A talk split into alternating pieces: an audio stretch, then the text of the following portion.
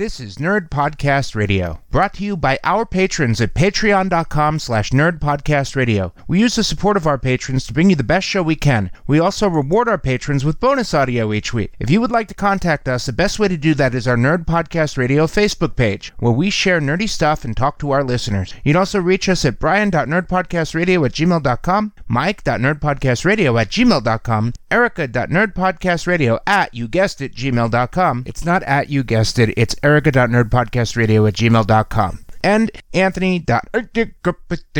It's a joke. Anthony doesn't have an email address. You can also reach us on Twitter, at SuperVeganBrian, at NerdcasterMike, at CurseySmurfErica, and of course, at NerdcastRadio. Thanks for listening, everyone. Enjoy the show. Welcome to our Nerd Show. Nerd Podcast Radio.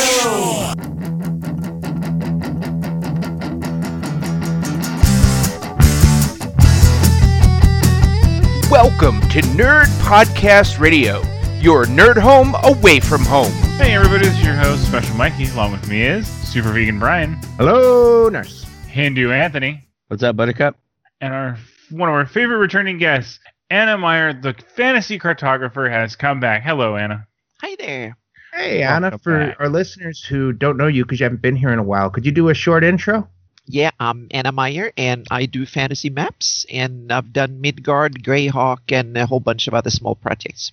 Wow, that was really concise. It's almost like you had mm-hmm. done this before. Like yeah. before. Almost like my cat screwed up our first recording, and we had to yep. do it again. Mm-hmm. Yep. Almost. So that cat's dead now, right, Brian? No, the cat is sitting. I the cat no, tree is directly next to my desk. Well, you have to bribe the cat to stay away. You know that, right? Yep. You guys don't listen to the bonus episodes on Patreon, but the cat is a major character on the bonus episodes. yeah, we're not we're not patrons of our own of our own, our own podcast. Yeah, no, it's terrible. We're I really. Guess that may, I guess that makes us terrible. Yeah, the, um, what the what the bonus episodes are now are their commentary on the episodes and behind the scenes. So, like last time, I talked about how um, I talked about. how we created the episode, how the episode was a little different, the new outline with notes, with like descriptions of things and history and research. And um, I also talked about like what we were discussing, talking about that we didn't talk about. Um, I'm not going to share what we didn't talk about because I shared that on the bonus episode. So if you want that extra bonus stuff, go to patreon.com slash nerdpodcastradio and you can you can hear all the juicy things we talk about that might be a little controversial that we decide not to talk about on the podcast. Whoa, controversial. Ooh, fancy. Ooh. I so like it. I, so I have a question. As long as the question isn't, what was the controversial thing we didn't talk about? No, no, no, no. That's fine. That's fine. So we couldn't I have... I was expecting that. So, so we couldn't have... Uh, Cursey, the Cursey Smurf on this morning. Well, why couldn't her cat be on? I mean, her cat took over a couple episodes ago for her for a while. Sounded a lot like her. I don't remember that. Her cat yeah, took over? What? The cat must have done a really good job. Yeah, it sounded just like her. And, yeah, you don't remember that? Yeah, I no. remember that. Yeah, I'll remember that. You know who remembers smoking, Michael? Anthony, if you're going to say what I think you're going to say, you have to finish it. Um, God damn it! Why can't I remember it now? Fuck, Michael, you interrupted me. Now I don't remember. I didn't interrupt you. Brian did. Oh, okay. But so, I know I can tell you who remembers Pepperidge Farm. Pepperidge Farm remembers. Yeah, there we go. Oh there we go. On. Okay, shut the fuck up, everybody. We're this morning. We're going to be talking about Lord of the Rings, but first... But first, we got to play everybody's favorite game, What's Nerdy With You, where your hosts sit down and talk about the nerdiest thing they did this week, and then at the end, we use Mike Myler's patented widget system to vote. Well, that was really good. It's a good intro. I wanted to do it one time. Sounds like a commercial. Yeah. It oh, man, it always does. Ads. Yeah, but at the end, you didn't hear, you, you didn't hear like... do do do do do do do do. One Although, of these days, we'll get some music for What's Nerdy With You. But with What's Nerdy With You, um, our guest always goes first. So, Anna, what was nerdy with you this week? Uh, this week, I guess it was yesterday. I had a, a nice, nerdy, relaxed uh, kind of California day with uh, Wolfgang Bauer and his family. We had a lot of fun, and we, we were out in Dana Point.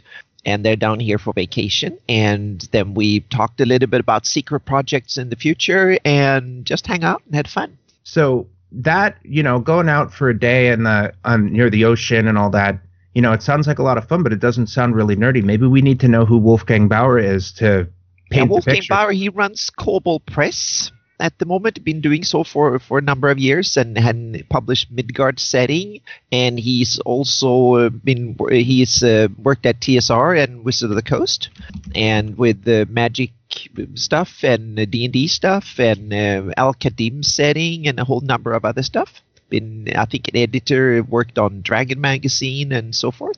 He's also a really cool guy. Yes, very cool guy. He is he's like lives and breathes role-playing games, and he's just a creative genius, so to speak, meaning he, he comes up with things constantly. He's awesome. Yep. And his wife is great too. So we have we had a great time. Yep. All right. No one's gonna be able to beat that, so voting. Yeah, no. I know, right? Like what do you what do you even do? You're like, uh, I'm not as cool as Anna. That's the that's the end yep, of that. Nope, nope, yep, that's the game. That being said, now I ruined the, the podcast already. It's only been a minute. Anthony, what was nerdy with you this week? Um, something, something, forty K. No, I'm kidding. Actually, no, I didn't really uh, do a lot of forty K stuff this week. Uh, but what I did do is I was watching a lot of Critical Role. So there yeah, is that. Woo, woo. I'm caught up. I'm entirely caught up. I listened to like uh, probably like three episodes this week to catch up. So I was binge watching or binge listening. Gosh, that's nine hours of real time. Or yeah. more, because a couple of those episodes hit four hours. Yeah. Binge listening to a YouTube sh- show about people who play D and D. And it's it's very funny, though, um, for the uh, – I mean – a lot of you out there probably already know Critical Role, thanks to Michael. Um, yeah. But it's so funny sitting there listening, and you're just listening to the story go on, and then they roll the dice, and oh, yeah, natural twenty, wow! Dude, and I actually people, get on the edge of my seat, bro. And then people around you are like, what the what what the fuck? And you're like, they rolled a dice, and then they got a big number on the dice, and it's so exciting, and you're like, they're like, uh, what? When I'm at work, and I listen to it after my store closes, and I'm going on and I'm doing my stuff and everything, and then they'll say something funny and I'll just bust up laughing. Load my the load crew that like faces the store like will look over at me and be like, are you okay? Oh, but they say some real funny stuff sometimes. Oh my god, it's the best. And especially since they added in Kiri, that Kinko did. um, I kill people. Don't eat humans. Don't eat humans, okay? uh, okay, so yeah, that's probably the nerdiest thing I did, watching like listening to like probably ten plus hours of Critical yeah Role. of Critical Role, just so much, just so much D and D stuff, and I'm listening to it at work, and uh, uh, you know, I'm working at preschool, and nap time never felt so good. no, no more, no, can't do that. I know, can't I know. do that. I've been, you know, you gotta like watch the kids and make sure they don't die in their sleep. That's a scary thought, Anna. Oh dear. Yeah, yeah. The, being a preschool person is a hardcore job because yeah, it, it's, I mean, yeah, you're enriching the kids and teaching them, but I think your primary responsibility is the health of the children because yeah. children are fragile. Yeah, yeah that's oh, like yeah. that's like job numero uno. Don't yeah. kill the kids. Wait, honestly, don't kill the kids. You know, it's way harder than my job. All I have to do is make sure the meat doesn't move. oh, uh, uh, Bob, this one's moving. No, no, don't kill that one. Oh, that one's yeah. moving. Take it to the back. Kill it again. Make sure the meat doesn't move. That's great. That's yep. that's the best joke about your work you've ever made, Michael. Oh, think about that. Think about yep. Well, I love the thing, describe your your work badly, and I'm like, I I cut up and yeah. sell carcasses to people. Wow. Oh, I I love the I love the describing your job badly, because I'm just like, I get paid to stare at children.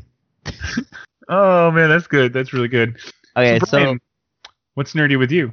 Well, um, I I did something kind of funny. Heather Heather insisted I use this as my nerdy thing, and I think it probably is the nerdiest thing I've done.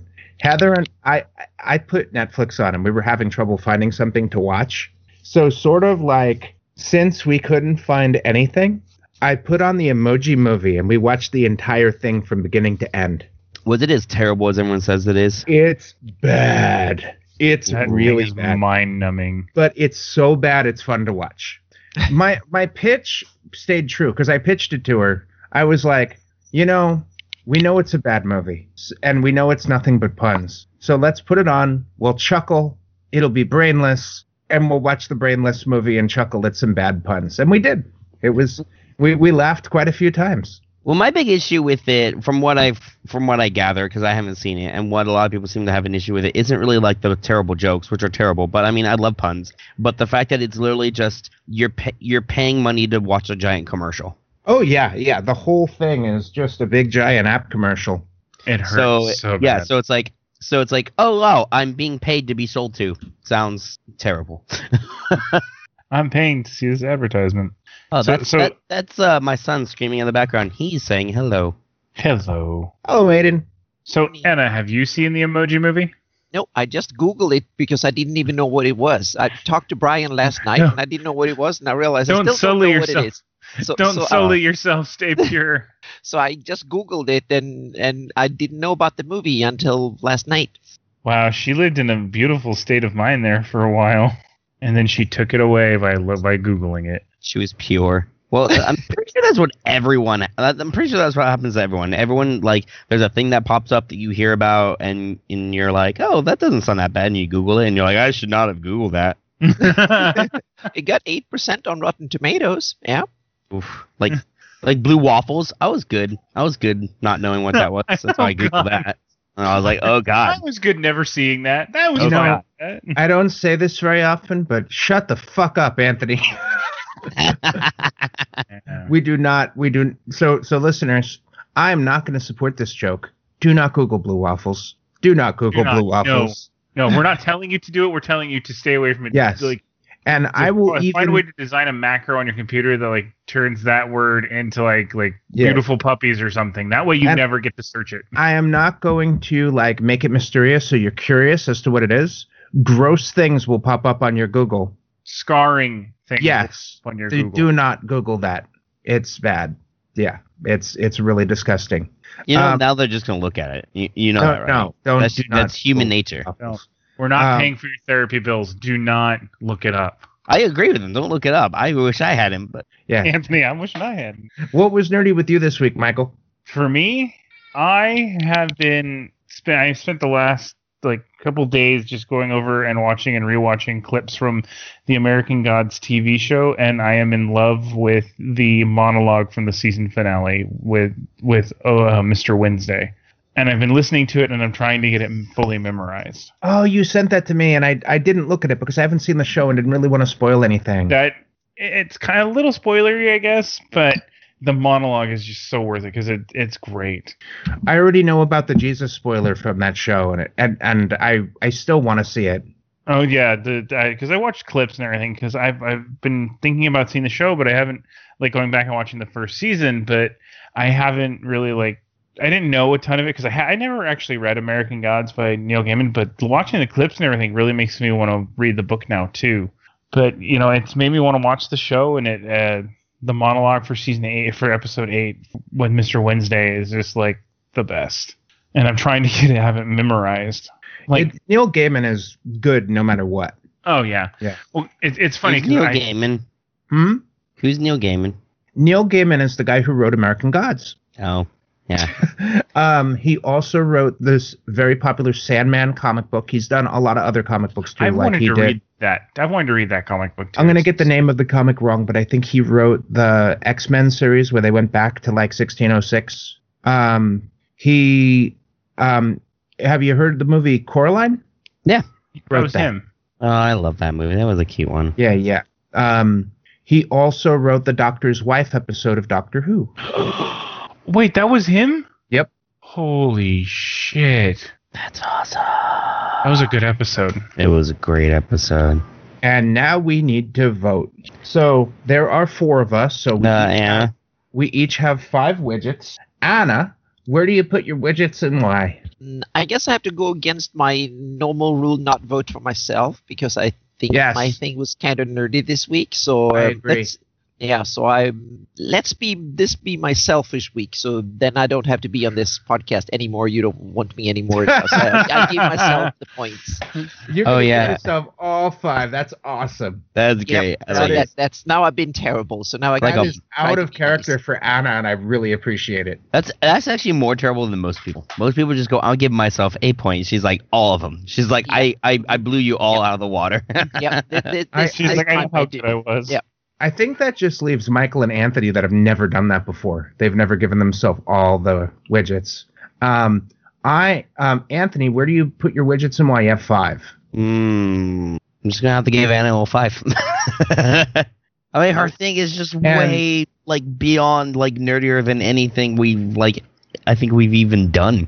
And I am going to give Anna all five of my widgets, uninfluenced by the fact that either of you did it. I made up my mind to do that before anyone did. So, Michael, who do you vote for and why? Oh, my God. Does she get a perfect score? She might, but it's all up to Michael at this point. I want to give her that perfect score, but at the same time, I no, no, she gets all of them. You're like, but at the same time, Anthony's watching my so, favorite thing. Michael, Brian, and Anthony have no widgets, and Anna has twenty. Wow. That's great. Uh, She's officially yes. the first perfect score. She is mm-hmm. the first perfect score since we've been using the Mike Myler system. We have had unanimouses yeah. before we started yeah. doing the widgets. Yeah, I have to thank Mike Myler when I see him the next time. So, yeah. That's so awesome. We gotta we gotta get some like little wooden tokens and write widgets on them and hand them to my Anna, and then when she sees Mike, she's just like, "Look what I got!" Yeah, it's all because of you. That's a great idea. Like it just says my like in the top crest, like on a quarter where it says Liberty, it just says Mike Myler, and then across the yep. front it says widgets. Oh, that's widgets. funny. Widgets sound delicious. I wonder what they taste like. They can be wonderful. Don't don't put those in your mouth, Anthony. Just just trust us. But they sound tasty. Tasty. It's like small parts with young children. Don't put it in your mouth. So I gave you a vague out, a vague intro description. I didn't write you out an intro description. I just said talking about the epicness of Lord of the Rings. So, Michael, hit us with an intro. Lord of the Rings. So today, I saw a very prominent ring wraith in my head when you said that. It was pretty good, Anthony. You instilled terror, shivers, sadness, a joy. My, a one for giant hairy feet. That quickly went away. But no, today we are going to be talking about the epicness that is Lord of the Rings. You know, any, any honestly, anything that can pop into our head, uh, you know, from the books to the T V shows. Uh, I think they had like a show. No, they're making a show about yeah, it. No, no, we had we had the the books, and then we had Rankin and Bass. Yeah. And then we had the Rankin and Bass was the animated ones, and then we had the yeah. movies. Yes, and then we had uh, a video game for each of the movies that uh, for each of the Peter Jackson movies, and then we now have movies for outside of the main canon.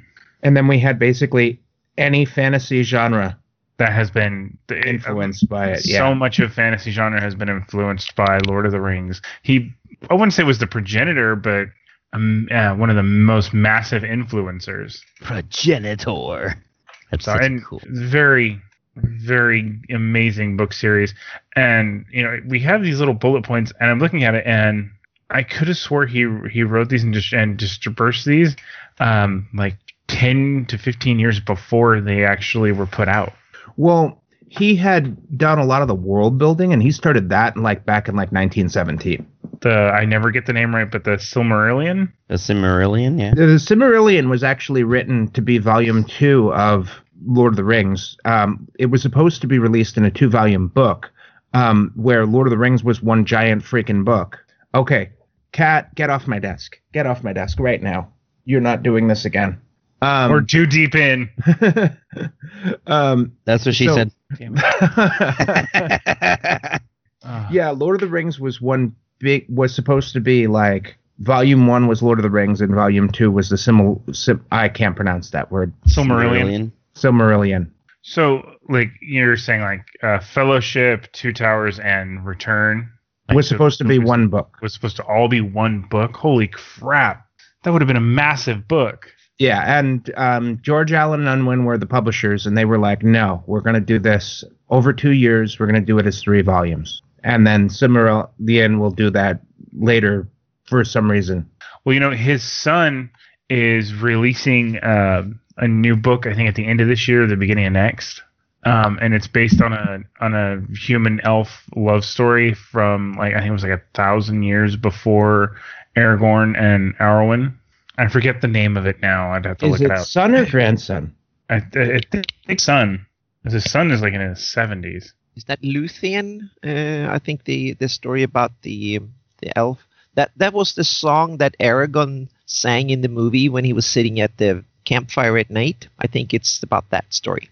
The Fall of Gondolin. You know, Adam, when I asked you to be on this podcast, you were like, I don't know if I know much about Lord of the Rings, but that was great. Yeah. That's, I know a little bit. You know yeah. your things. Oh, it's you know out. Your stuff. You know your stuff. Oh, no, it's not out. It's it's set for pre-order. I know it's, it's not it, the first time that follow-ups have been written. There there have been others. Yeah, this is, uh, yeah, yeah, it's uh, it's out in August, and it's um it's uh, uh The Fall of Gondolin. Uh And it's, yeah, it says written by our, uh, J R R Tolkien and edited by Christopher Tolkien. Did you know that Tolkien was forty-five when he began writing Lord of the Rings and was sixty-three when it was finally published? Oh, my gosh. Wow. Yeah. yeah I, he, he fleshed out the entire world. That's also one reason why he wanted the Silmarillion to come out, is because of how much world building and how much back uh, story and everything he put into these, uh, just the books itself. And the original Hobbit was a standalone piece. The, yeah. the Lord of the Rings was like the publisher saying, we want a sequel. And then he created the epic that connected the two books. The um, the whole ring thing was just like, hey, maybe I can make this ring that was in the Hobbit something big.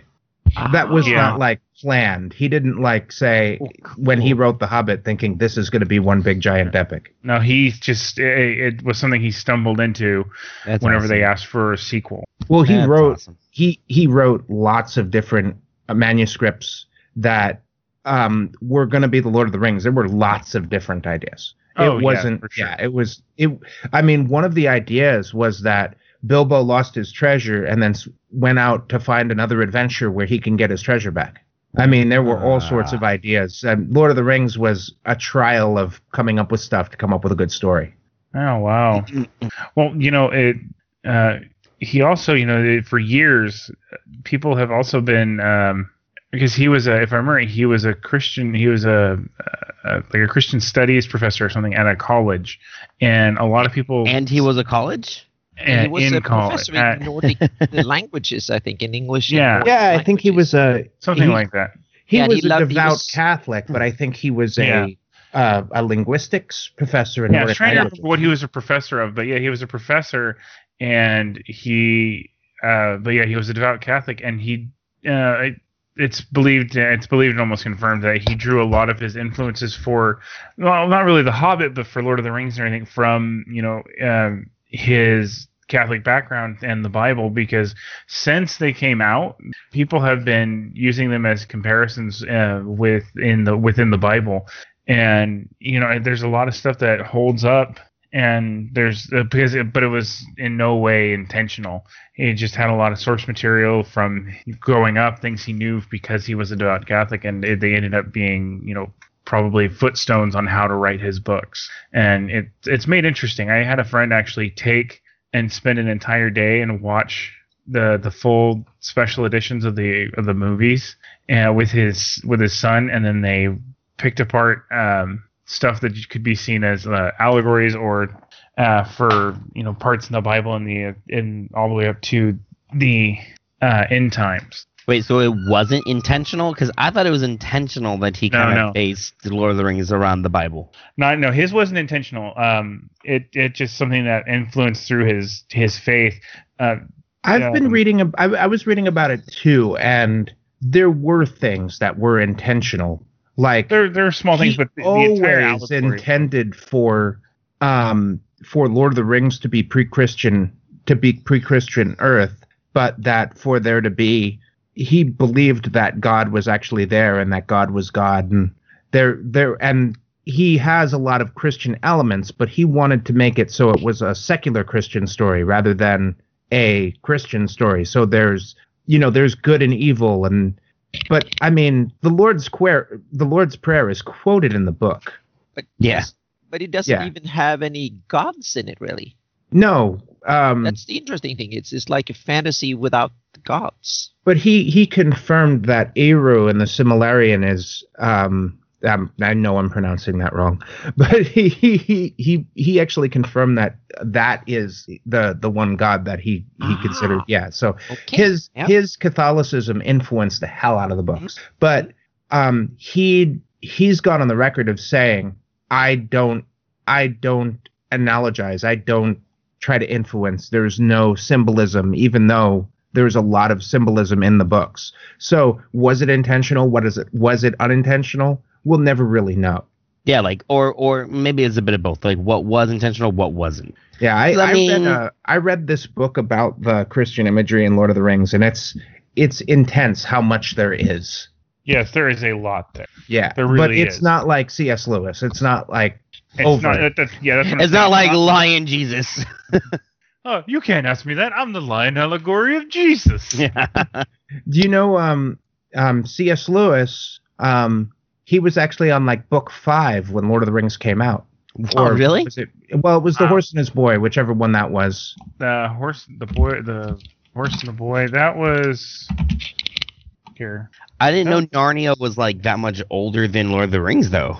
No, they're right around the same time. Just The Horse and His Boy was. Um, Oh, it was the fifth. Yeah, it was the fifth. Horse and the Boy was the fifth, and it came out at the same time as Fellowship of the Ring and the Two Towers. Because Fellowship of the Ring, Two in Towers, order, it was came the out third. in fifty-four. In, or, uh, in order, it goes the magician, the magician's nephew. The second is the Lion, the Witch, and the Wardrobe. The third is the Horse and His Boy. Then Prince Caspian. That's that's chronologically. They no, were released here, in the other order. Chronological. Yeah, and you're reading the order of when the events happened uh, in the book. Uh, no, Lion, the Witch, and the Wardrobe. Several of these first. Are telling me that this is not the chronicle, chronological order. They're telling me this is the actual book order. Oh, well, it happened in the fifties. I'm wrong. I'm wrong. It happened in the fifties. I, I think we have a little bit of leeway. Yeah, I thought it was pretty cool that Lord of the Flies came out in the same year. Oh, wow. I didn't yeah. know that. That's Yeah, that, Lord that of the Flies, cool. Horton Hears a Who, I Am Legend, and twelve Angry Men. So give oh. you a little bit of idea That's of the context. twelve That's Angry Men was list. really good. I mean, none of us, none of us were alive when the books came out. Not even me. Nope, not, not even, even you. Yeah, I, I knew you were young, Anna, but Brian, you know, you're you're you're so much older. I thought you would have you would have been around. Well, only when I use our ex, our our interdimensional portal. You find you you find a way. I almost called it an extra dimensional portal. We're not finished designing the extra dimensional portal yet.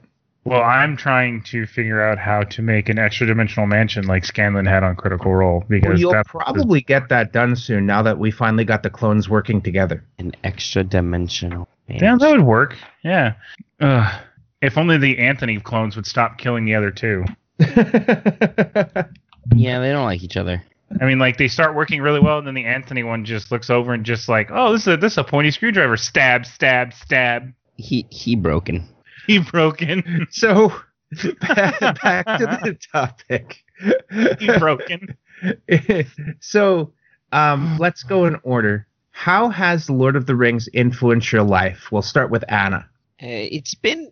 I'm one of the few people that actually tried role-playing games, played D and D before I even knew about the Lord, the Lord of the Rings books or or Tolkien or fantasy at all. So I was kind of let in first and and. So for me, it was kind of catching up. And my first Lord of the Rings or Tolkien experience was really bad because the oh. first thing I read was the Swedish, the old Swedish translation of Bilbo. And that was terrible. It was like written for a five-year-old. And and the book originally is great because I read it afterwards. And there's now a new trans- Swedish translation that I read many years later that is, is actually decent. But the first translation was terrible. And and... And so I was kind of very discouraged. It took a couple of years until I led, read Lord of the Rings for the first time. And I read it in Swedish first, and that was okay. And then I read it some years later in English, and that was a fantastic experience. So that was my, my I kind of gradually got into it. So so and then I realized how much Tolkien had kind of formed and shaped D and D and fantasy. So I kind of got into D and D and Tolkien in parallel, so to speak. Well, yeah, the book's kind of like they kind of set the precedent for a lot of like fantasy yep. stories. Yep. Yeah, definitely. It, it, it is amazing that, I mean, orcs are just in everything, and he invented them. Yep. Yep. Wait, orcs didn't exist before him? Nope. I nope. did not know that. I thought they were always kind of a thing. No, no. He, he was the one that pro- basically progenited, uh, progenited them. Uh, he created them. Screw it. I'm not going to try and yeah. use this word anymore. He was their progenitor. Yeah, I don't I'm think try and... elves existed in that shape. That before, version, before no, that did. version of elves didn't exist. Before yeah, I think before him, copied. elves. Yeah, I think before him, elves were kind of like they were like yeah. little people. They're like yeah. like little th- things that like hid in your walls or something. Yeah, the, the the only thing that I think existed in that shape before in when I read the book it, are the, the Smaug the dragon. That dragons that way have existed in old tales before. Yeah. So. But the rest, he, he's he kind of and even if he didn't invent it, he uh, shaped it and, and changed it so much that he it's almost like he invented it. So even if the well, term has been used before, he kind of made it his own. Tolkien's elves and dwarves came from Nordic myth. Yeah. That, that's that's oh, okay. the so main kind influence of, yep. of his elves and dwarves. They came from Nordic myth. Plus yep. the idea of a broken sword being reforged to make a king. That came from Nordic myth too. His yep, that, main influences were did.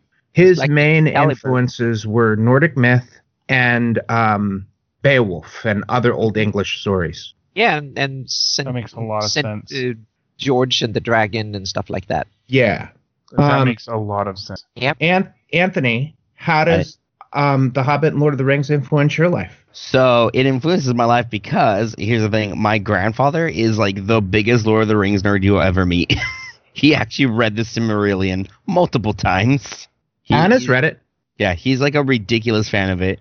Really, yeah, Anna? I've, yeah, oh yeah, I've read all the books at least once, but I've but it was now it's almost twenty years since I've read any of it, but I read, yeah, I read it because back then, It, there wasn't that much else, and especially not that you can get hold of in Sweden, but the, the, the Tolkien books were readily available. So, and I also wanted to catch up because all the fantasy, super fantasy nerds that I played with and stuff, they I wanted to get on par with them. So I, I read a lot of it, but it always felt like the Lord of the, uh, Tolkien's world uh, world was something that was wonderful to read about, but it wasn't my world. A lot of people, when they read it, it's like they want to play in it. But and I tried Middle Earth uh, role playing game and and by Iron Crown back in the day, but the rules were kind of that were too too complicated and difficult. That's the one that had critical hit roll tables that are like six pages and stuff. So so we kind of dumped it. So Greyhawk and, and stuff became my world. So I read Tolkien as a kind of escape um, inspiration, but I really I kind of I in some ways I really love them. And but for me the The epitome was when I saw the movies come, because that was kind of a, a refinement of, of the books that I s- just enjoyed. So they always been a, a, an inspiration and a, a kind of fantasy escape for me. Um, what was it like having a grandfather who was so into it? So the first time I actually heard it, the f- the first like uh, the first time I actually read air quotes. The Lord of the Rings book was actually when we were um, going to Montana to visit family, and my grandfather played it on like uh, a tape, the entire Lord of the Rings story from start to finish, all the way driving to Montana. Wow! I How wish old were I you? Had um, I think I was like eight. That's so Damn. cool to have parents and grandparents who who are into fantasy. That's awesome. Oh, well, yeah, Anthony's had quite an interesting D and D and fantasy life because of his family. Yeah, and Magic the Gathering and wow. You know, that that's the thing is I'm I there are times I don't know how I got into all this because my my parents are not into it at all. Like like the, yeah, they watch like Star Wars, but that's it. Like and so it's like I don't know where it came from for me. So, and then I read The Hobbit in junior high. That one I actually read, like I physically read that one. And I really liked that book a lot. I thought that was amazing. I thought The Hobbit was just spectacular. Oh, The Hobbit is such a good book. It was really good. I enjoyed it a great deal. a now, great how about deal. you, Brian? How well, has The Hobbit affected your life? Well, when I was a kid, I saw the Rankin and Bass Hobbit animated movie. and thought that was the coolest thing ever. That was like the big deal. Um, and so that introduced me to like goblins and stuff like that. Mm-hmm. Um, I didn't, I never actually finished Lord of the Rings. I read The Hobbit a little later, and then I started the Fellowship, the Two Towers. I, I finished the Two Towers. I started the Fellowship of the Ring. I never finished. Um, I got caught up reading The Black Cauldron by Lloyd Alexander, and I read that whole series. Um, but I think the big influence was like, because if anybody has read The Two Towers, you know that The Two Towers eventually gets into this like really hard to read part. Yeah. You know, when he's like starting to get into this like old English style of writing, and it's, it, it starts to get really tough to read. Um, but I, you know, I, um, very familiar with the work. I've seen the movies. Um, I've never seen the animated Lord of the Rings. I just heard that it was bad, so I never saw it. Yeah, um, I've seen it and I didn't like it. But I think it it just, you know, it, it got me into um, Dungeons and Dragons and helped me to understand the whole fantasy world. Um, I was always a bigger fan of The Hobbit than the Lord of the Rings. I, I guess I'm more childlike than sophisticated when it comes to my fantasy. Um, I always thought The Hobbit was a much a much better book, but it was written for children. um, this is true. Yeah. Um, when I saw the film The Hobbit, I loved it. I loved the, the live-action Hobbit. I didn't like part two and three. I only liked the first part. I thought part two and three were bloated and awful, but the first part was done really well. It did add a lot of really unnecessary stuff. Well, there was there was Silmarillion stuff that was added in there, um, and a bunch of side stories that were, you know, to, that were meant to be told. Um, you know, like obviously all through Silmarillion, but there's supposed to be like a couple side stories from the, the book that were like never touched on. Well, they were connecting they were connecting the Lord of the Rings to the Hobbit in a way yeah. that Tolkien never intended, because yeah, exactly. the Hobbit well, wasn't no, that's written. The other thing is they added in things to connect. Yeah. To make like Legolas for no fucking reason. Uh, Legolas was never supposed to be there. They the one of the big mess ups that they did was at the end of the Five Armies, when they said, you know, go to the I think it was like go to the east in the woods there, you'll find you'll find a a, a ranger they call Strider, and it's like, no, that is way off, because during the time of the Hobbit, Aragorn was still a little kid in Rivendell. But but I do have to say that um I, I am influenced by the work, and I'm really familiar with the work, even though I never finished the books. Um, like, for example, I was upset that at the end of the Return of the King, they they left out the entire Sharkey plot, and and Saruman never came back. Um, Samwise, you mean? No, Sharkey. Sharkey. Oh, Saruman. Oh, Saruman. Yeah. Yeah, yeah. The the when he's Sharky and he's he's taken over the Shire, and they do that whole battle yeah. of the Shire. Well, actually, yeah. if you look, I at know it, it's it, in the extended edition. Well, no, because it's what it yeah. is. Is they they in the extended edition of the first one, they use that as a this is what could happen to the Shire if you yeah. don't take the ring, instead of this is what actually happens, because you know he comes back, he takes over the Shire, pollutes it, and all the hobbits are enslaved, and Frodo yeah. and the others come back yeah. and fight an entire war against him and his orcs to save the Shire. Yeah. You ever heard about how upset Christopher Lee was that they didn't include that? I heard in the original. Oh, he was pissed. He was like, yeah, "Where's Saruman?" yeah, I, I was. I was sad that they didn't include that. But on the other hand, I I loved the way they, they treated the rest of the story. It was kind of fantastic, and yeah. I loved the the actually the the the the Two Towers movie. The extended edition is my favorite, because it's it's just I love that kind of taking time, see the landscape, let the story sink in, and and kind of you, you get to live in, in Middle Earth for, for, for three hours. And that's, and that's similar to your opinion of the um the early seasons of um Game of Thrones. Yes. Mm-hmm. Yep. I, I simply like that. I, maybe it's the European kind of brought up on public broadcasting when things are supposed to take too long, and if it doesn't take a half an hour to say, it's not worth saying. So it's kind of my tempo. I want to, I want to live and breathe that, and, and get a chance to really get things to sink in. I don't want the the action to move to the next scene with stress. It's not, it's not a story that needs to be told as quickly as possible and get to the end so I can go move on to the next thing. I want to live in the movie forever, and I want it to be beautiful and, and reflective and, and so on. And and, and the, the extended version of movie two is, is probably my favorite movie of all. It's just fantastic. I just love it. I've never seen the extended version. The extended oh, version is very good. Yeah. Oh, yeah. The, the, the, the, the, the stories with the ends gets maybe a little bit tedious, and that's the only thing that they should have maybe shortened down a little bit or or spiced up with something. But that but, wouldn't, that yeah. was fun though. Yeah, it, it was fun, and I love the way that they they took the the um, the the the original story with Tom Bombadil and made it into something much better, because the Bombadil book part of the story, I think it's it's tedious and boring, and I don't like it much at all. But mm-hmm. the, the the way they did it in the in, in put took in and let the um, the the end play the uh, Tom Bombadil kind of an, an an homage to Tom Bombadil. Yeah. I, I kind of I like the way they, they treated that. That was a great way of of staying with the story a bit and and pay homage to the story and still make yeah. it to a good movie.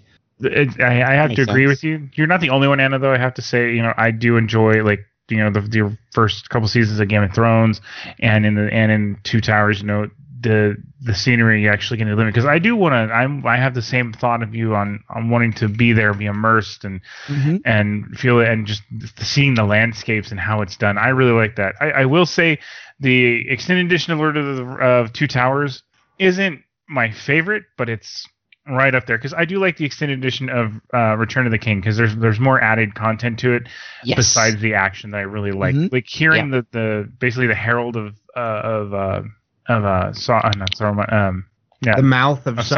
Sauron.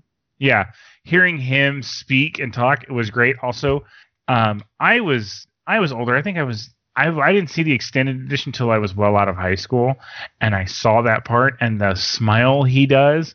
Yeah. That, that's the best shivers character. Down my spine. Exactly. Yeah. That that character is probably the best in the movie, movie so to speak, because he oh, yeah, yeah. exactly he's creepy and charismatic and, and, and just they, they nailed him perfectly, I think. Oh, totally. Mm-hmm. Yeah. And it's that smile, holy mm-hmm. it's like you eat yep. babies on your days off. Yep, exactly. Yep. He's just he's just amazing. Yep.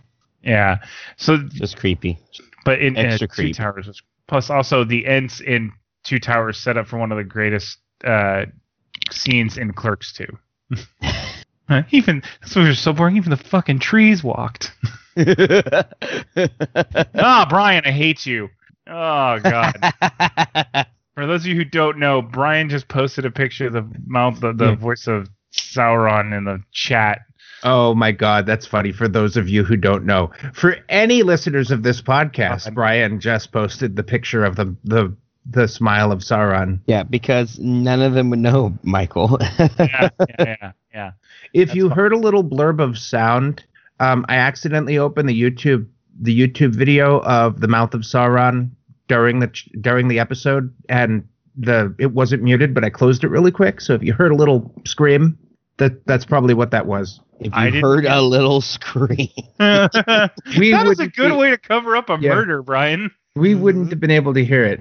That was that was totally not me killing somebody in my apartment while doing no, this podcast. No way. That was YouTube, I swear, guys. Oh, that's even worse. You liar. You liar. You murdered her. Oh, no.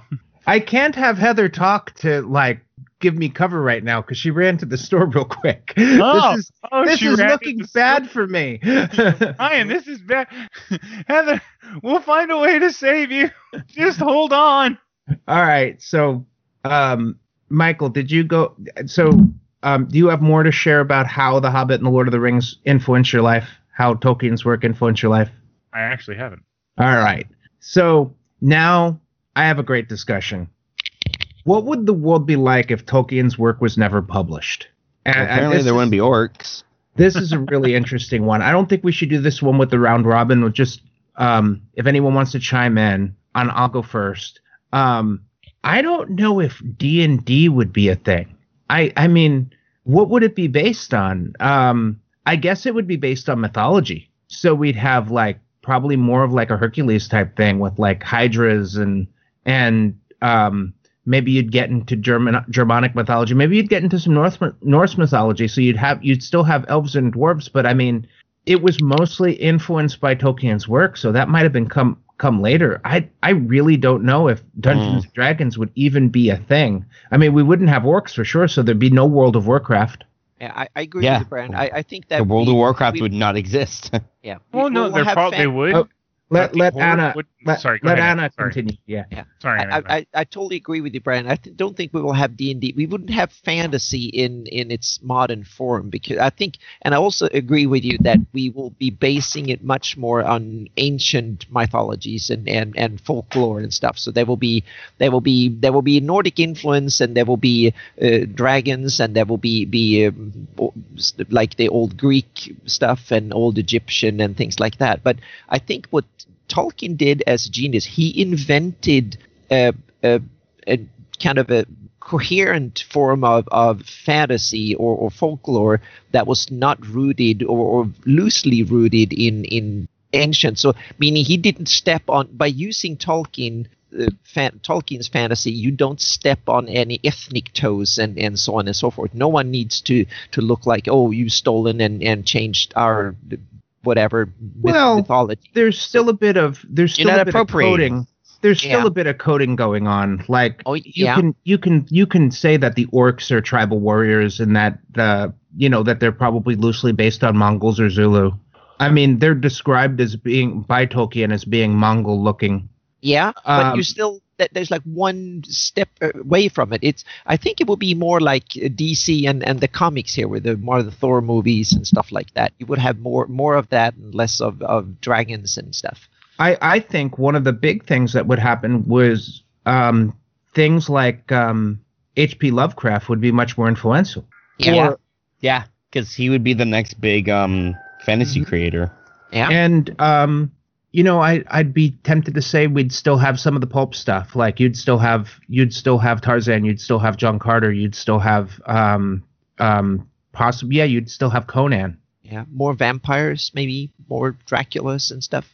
We still have them, but they might be, even be more prominent. I can agree. Um, I, I I don't, but I disagree. I think we'd still have World of Warcraft, but I think it would be more troll, more based on trolls, because trolls are very deep seated within most mythologies. Yeah. So I think the Horde would be trolls. That's a good way of putting it. I I, I don't know if the trolls would still be um, Rastafarian though. Rastafarian? Yeah, the trolls are the trolls are very clearly um, voodoo and and um, and um, Jamaican based. Oh, okay. I never heard of a voodoo troll. That sounds cool. They are. You haven't played World of Warcraft? Uh, only briefly. And uh. she probably played Alliance. She probably played yeah. the good Oh, guys. yes. Oh, yeah. yeah oh, yeah. yeah. She stayed away from the Horde. Yeah, mm-hmm, definitely. Yeah. I, I've played on both sides. And yes, I just called the Alliance the good guys. Suck it.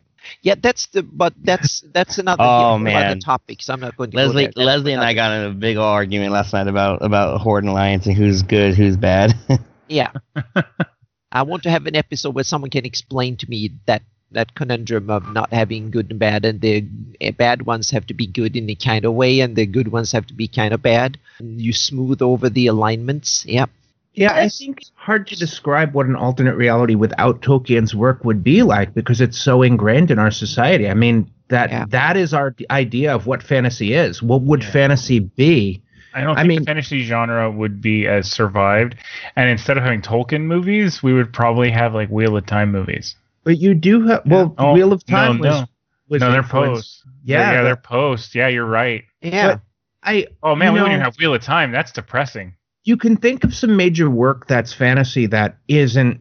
You know, like you still have the Arthurian legends. You still have dragons. Um, there'd probably be a lot more traditional knight and dragon stuff. Um, yeah. You'd you'd still have um you'd probably still have things that were weren't really influenced by Tolkien, like Ringworld or um or Riverworld, stuff like that.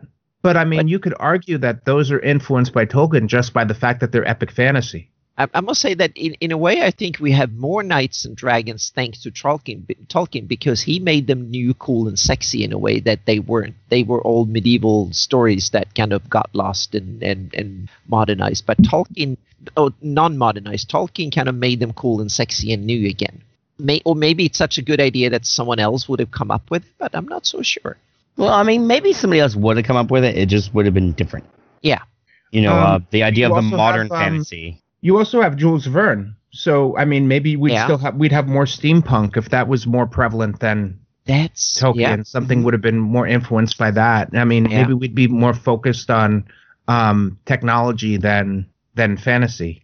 I don't know. It's it's like if Tolkien never existed, would something else have filled the vol- volume? Would something the else void. have filled the vacuum to create a fantasy without Tolkien? I mean, you still have sci-fi, which would be a big deal, but I don't think we would have Star Wars if we didn't have Tolkien. That's probably true. Yeah. I mean, even though Star Wars is influenced by King Arthur. I can say, well, the the epic would be different. So I yeah. think we would have Star Wars, but I think it would be influenced in a very different way. Well, I I, I still think somebody would have filled the void. It just would have been a different feel because okay. because fantasy is such a it's such a thing of human culture, and so modernizing that would, I think, be a natural thing people would do. Mm-hmm. Well, how about this? What if his he never really published the work, and these and his son found the manuscripts and had them published just a few years ago?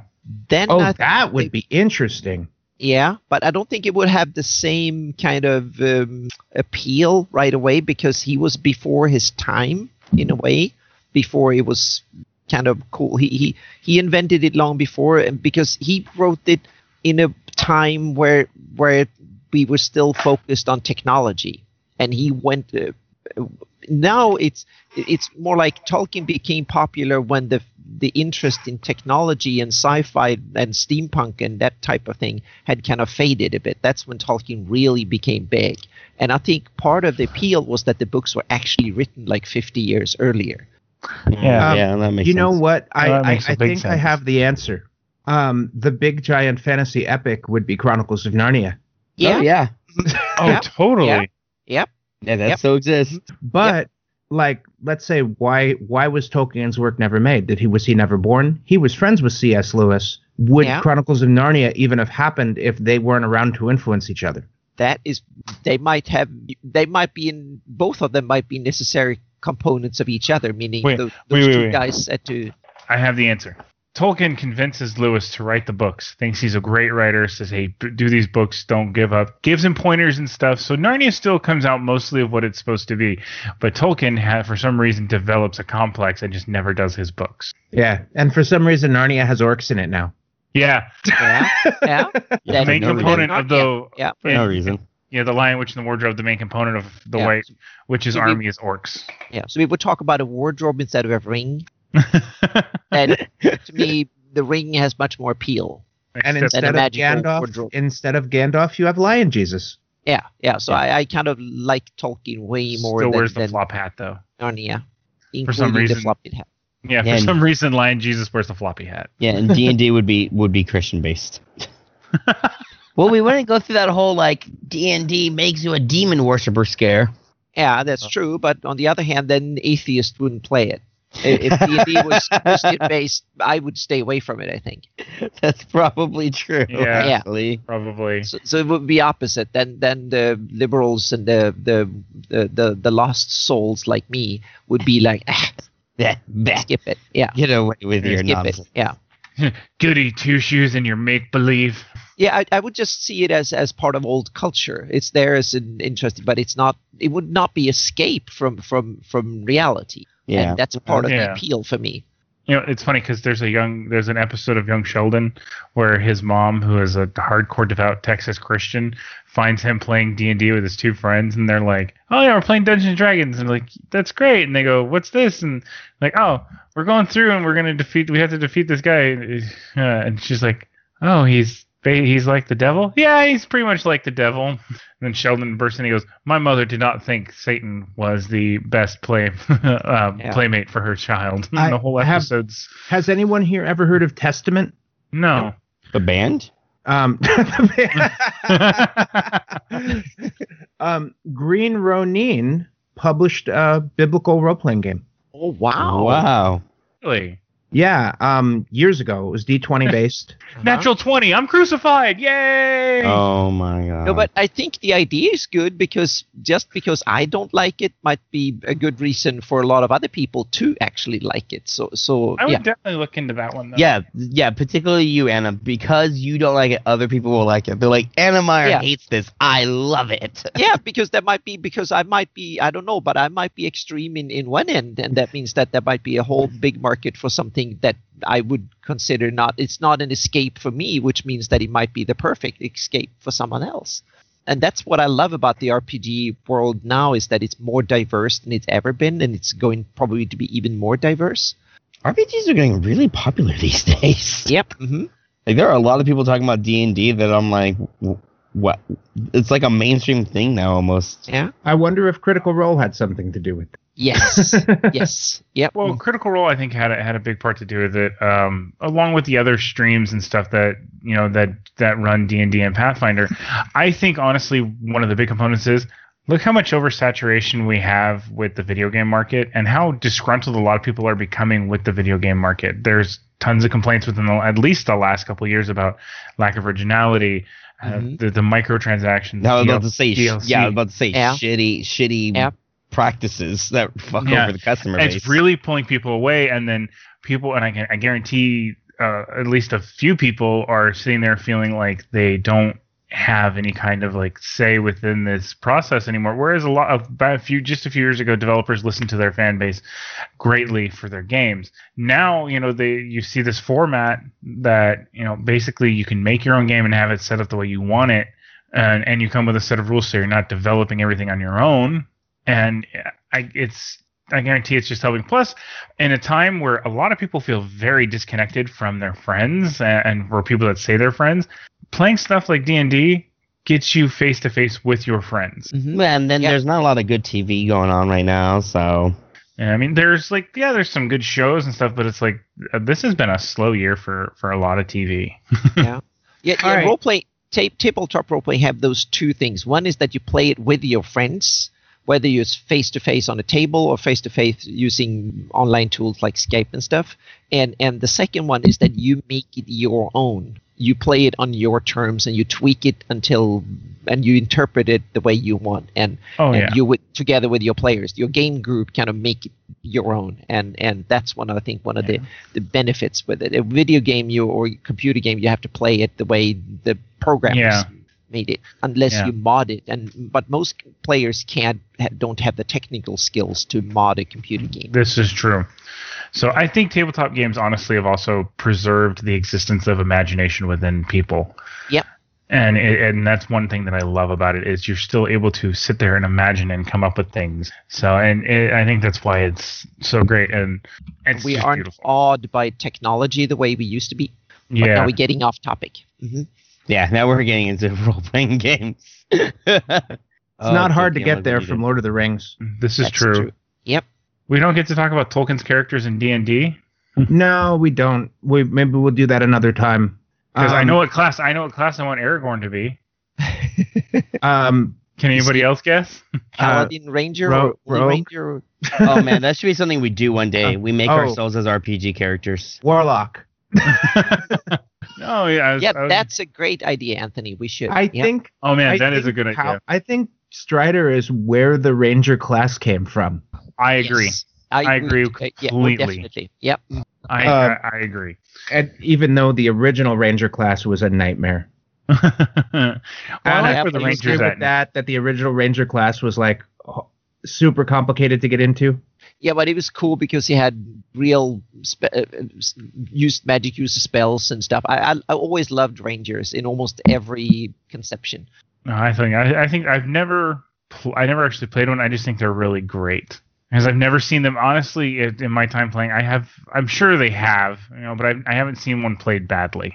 So, speaking of things badly, it's time it's time for us to uh, skip from topic and uh, let's describe a movie badly, guys. Brian, you want to describe how we uh, switched this up? Okay, so now instead of just describing a movie badly, we take turns describing movies badly and then try to guess what the movie is. Um, so um, a bunch of friend, uh, a bunch of friends um, go out on a journey to destroy a piece of jewelry and then end up um, end up splitting up until until um, the um, the two rogues do it on their own. Yeah, and the oh, big spiders Brian. in More. it. Lord of the Rings? Yes. I couldn't think of like a a a um a a way to make it some other movie. yeah, but that that's uh, yeah, but, yeah, that's great. Mm-hmm. Okay. So this guy meets the love of his life. They're very happy together. They have a child. His wife gets murdered and he decides to open up a hotel where all of his buddies and, and a bunch of other people can come and hang out and be safe so they don't get murdered as well. Hotel Transylvania? Yay! Wow, I got that right? Yeah. That's actually really good. yeah, I was, I was happy with that one. I can't wait for the third one. I Me neither. I am I so still haven't seen Incredibles two yet, though. Uh, I want to see Incredibles two. I saw them make Leslie watch Incredibles one. She still hasn't seen it. Oh, okay. I got a good one. A um, Incredibles. A guy meets um meets this guy who wants to work with him and be his sidekick. But he humiliates him. And then later on in his superhero career, he comes back to um, humiliate him and defeat him and destroy destroy him later on. Avengers? Iron this, Man three. The story Iron, that happened before The Incredibles? I, I, I was I was going for an Incredibles slash Iron Man three. They both have the same story. They do. It's almost the same. Point for point the same. They're actually very similar. I, I think that's a, that was the point, O'Brien. Um, yeah, shut up. I got one. All right.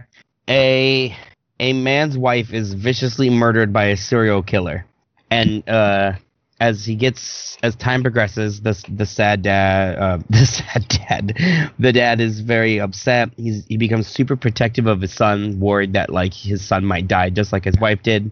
His son gets. gets kidnapped by this by these men, and he has to travel across the world to find his son. Finding Nemo. Yeah. Yeah. Okay. Okay. Here's one. So there are these there are these two people. They both belong to to different families, uh, opposing families, and they fall in love, but their love is forbidden, and so they decide to try and run away. But in the end, it kind of works out, and the families like each other. Oh. Well, it's not Romeo and Juliet. That ending doesn't Juliet. happen at the end. Um, oh, wait. No, invo- and there's a lot of ceramics. Nomeo and Juliet. There you go. Oh.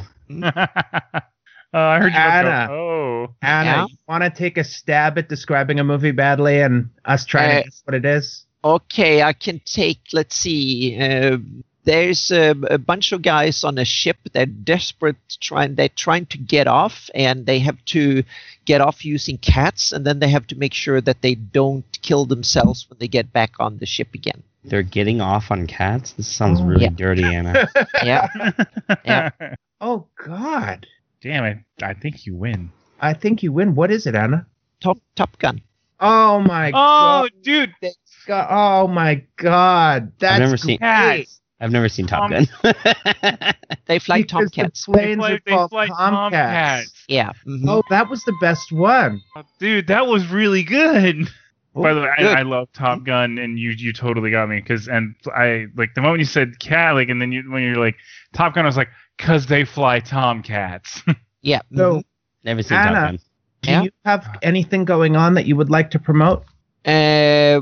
Well, right now I have a whole bunch of projects, and everything is kind of in in the um, the the flux. So I guess I, I can be selfish. I've been selfish all through this episode. So I promote my own Patreon, saying that I've I've I've refocused my Patreon on my Greyhawk work, and and so far it's it's done really well. So by Christmas I will have a new updated big update of my uh, Flanese map. With uh, with uh, I've gone over the terrain and stuff. It needed a facelift, a major facelift, and will come out in December for everyone. And my patrons will get it in bits and, and stuff during the summer and fall. Now we we haven't we we we we haven't had we didn't have you on before con season. Um, but do you have any con appearances coming up? I have Gen Con is the next one. Oh, Gen Con is the next one. We haven't. Yes. Oh, we haven't gotten to Gen Con yet. Yeah, yeah. Gen Con. So you'll be yep. at Gen Con. Yes, I will be at Gen Con. What, where will you be at the convention? So uh, I will be at you. the Lone Wolf development booth where they have Hero Lab and, and Realmworks. And I don't know the booth number yet, but that's where I will be the majority of time working there. Is um is um Cobalt Press going to have a presence at Gen Con? Uh, they will have a presence in the game rooms. They run a lot of games and stuff, but I don't think they will have a booth. But they might have some some uh, uh, seminars, and there will definitely be a lot of Midgard games played.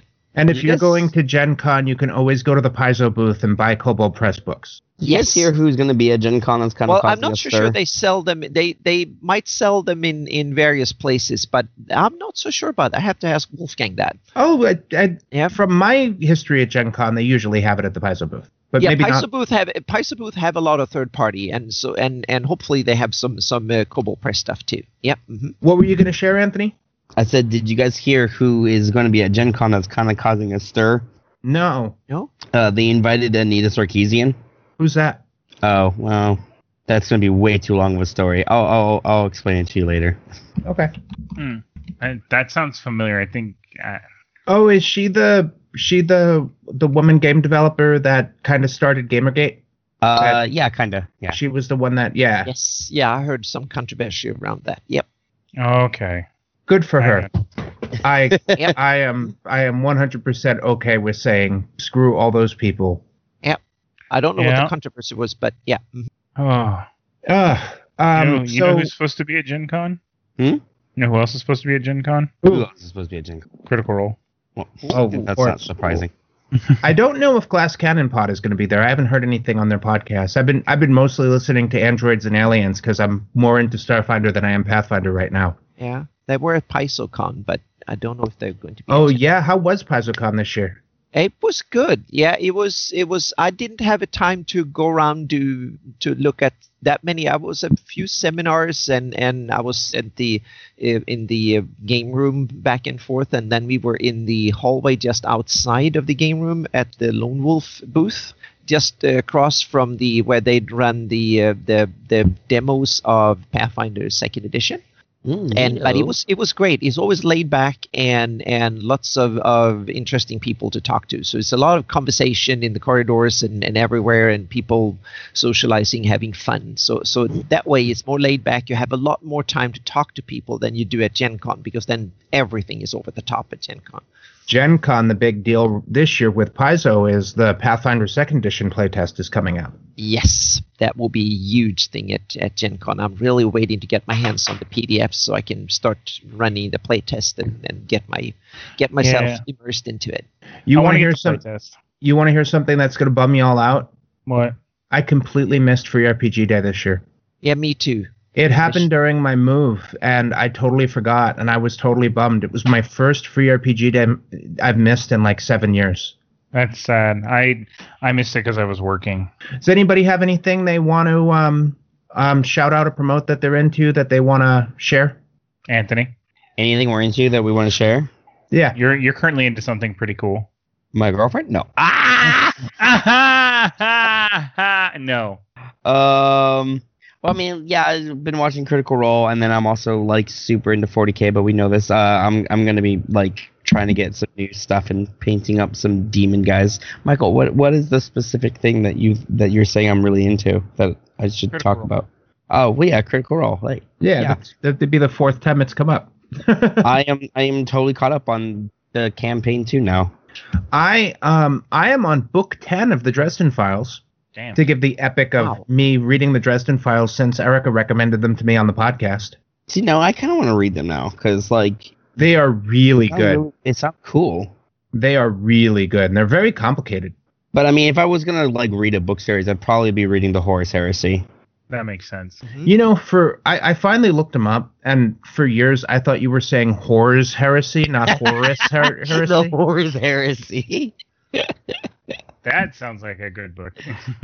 oh, my God. Uh, yeah, that the both those book series sound really good. Uh, the Dresden Files, I'm really interested in. Yeah, it sounds. Into. Yeah, it sounds. They've um, been really good. They're, they're just incredible. And and every time um Eric and I do a duo cast, we're like, oh my god, Dresden Files. Oh my god.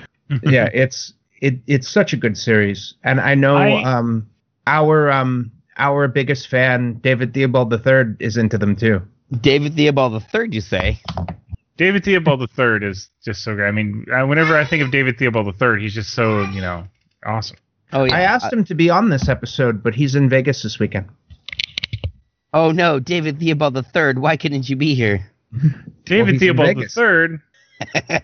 Oh, David Theobald the third. You let us you, down, you, David Theobald. You guys are going to make sure he never listens to this podcast anymore by torturing him with his phone. Yeah. We had to do it this fair. one. La- okay, this, we had to that's just fair. do this one last that's time. We're just, hang on, here. We're sorry, David. Theobald the Third. Yep. Oh, uh, they're terrible people. And they're sitting there going like, these guys are dicks. Michael, did you have anything? Uh, for me, I am in the middle of landscaping my backyard. I've spent the la- I've been spent. I'm like on day five of building a brick wall. Oh man. Yeah, I know that made it so you couldn't be here last week. Oh, I'm yeah. sorry. Clones, clones. That was the real reason. Clones had to be here. Yeah, clones. Stabby stab make stab stab stabby yeah. stab make stab stab. I yeah. had to. You know how many uh, like? Not only did you guys make me go clean up the dead bodies, but I also had to go and start culling the stock that we had in the vats because we were worried that they had the stabby gene. Well, guess what? It didn't work. Just Two more got stabbed the other day. That's why you're building the wall, to hide all the bodies of the clones. What do you think I'm using for mortar? Is Mexico paying for the wall? The Chinese and their wall have taught me anything. It's that corpses make great mortar. Anthony, I just want to point out that that was the most contrived Trump joke you have ever made on this podcast. Uh, Is Mexico paying for the wall? Yep. It was yeah. contrived. I don't care. Yeah. It's good. It's good anyway. All right. Wrap us up, Michael. We we have we have officially gone off the rails. We're off the rails on this crazy train. But yes, hang on. So, I do. I do. I will. I'm, I'm being told I have things I have to fix today. Uh. So, but no, today I really enjoyed talking about uh, Lord of the Rings, especially with you, Anna. Uh, somebody who had to, well, had to, somebody who read it in, in Swedish first and then and then English and then read went back and read it in New Swedish. As messed up as that sounds, I'm sorry. No, Swedish. That was, thank you. So, but uh, it was a joy having you on today. Yeah, I really, I like I like any time you come on the podcast, Anna. It was it was wonderful. Thank you're you so much awesome. for having me. Oh yeah, yeah no problem. Awesome. Uh, today's topic was really good. I had a lot of fun talking about it. And uh, can I say, I've been your host, Special Mikey. Along with me was Super Vegan Brian. Goodbye, Nurse. Hindu Anthony. Uh, goodbye, people. We will miss you very much. Come back. You too. And Fantasy Cartographer Anna Meyer. Bye, everyone. And that was Nerd Podcast Radio. And as always, stay nerdy, stay informed, and stay awesome. Say goodbye, Michael. Anthony, cut him off. Uh, what? Stole my thing. Thanks for listening to our nerd show. Nerd Podcast Radio.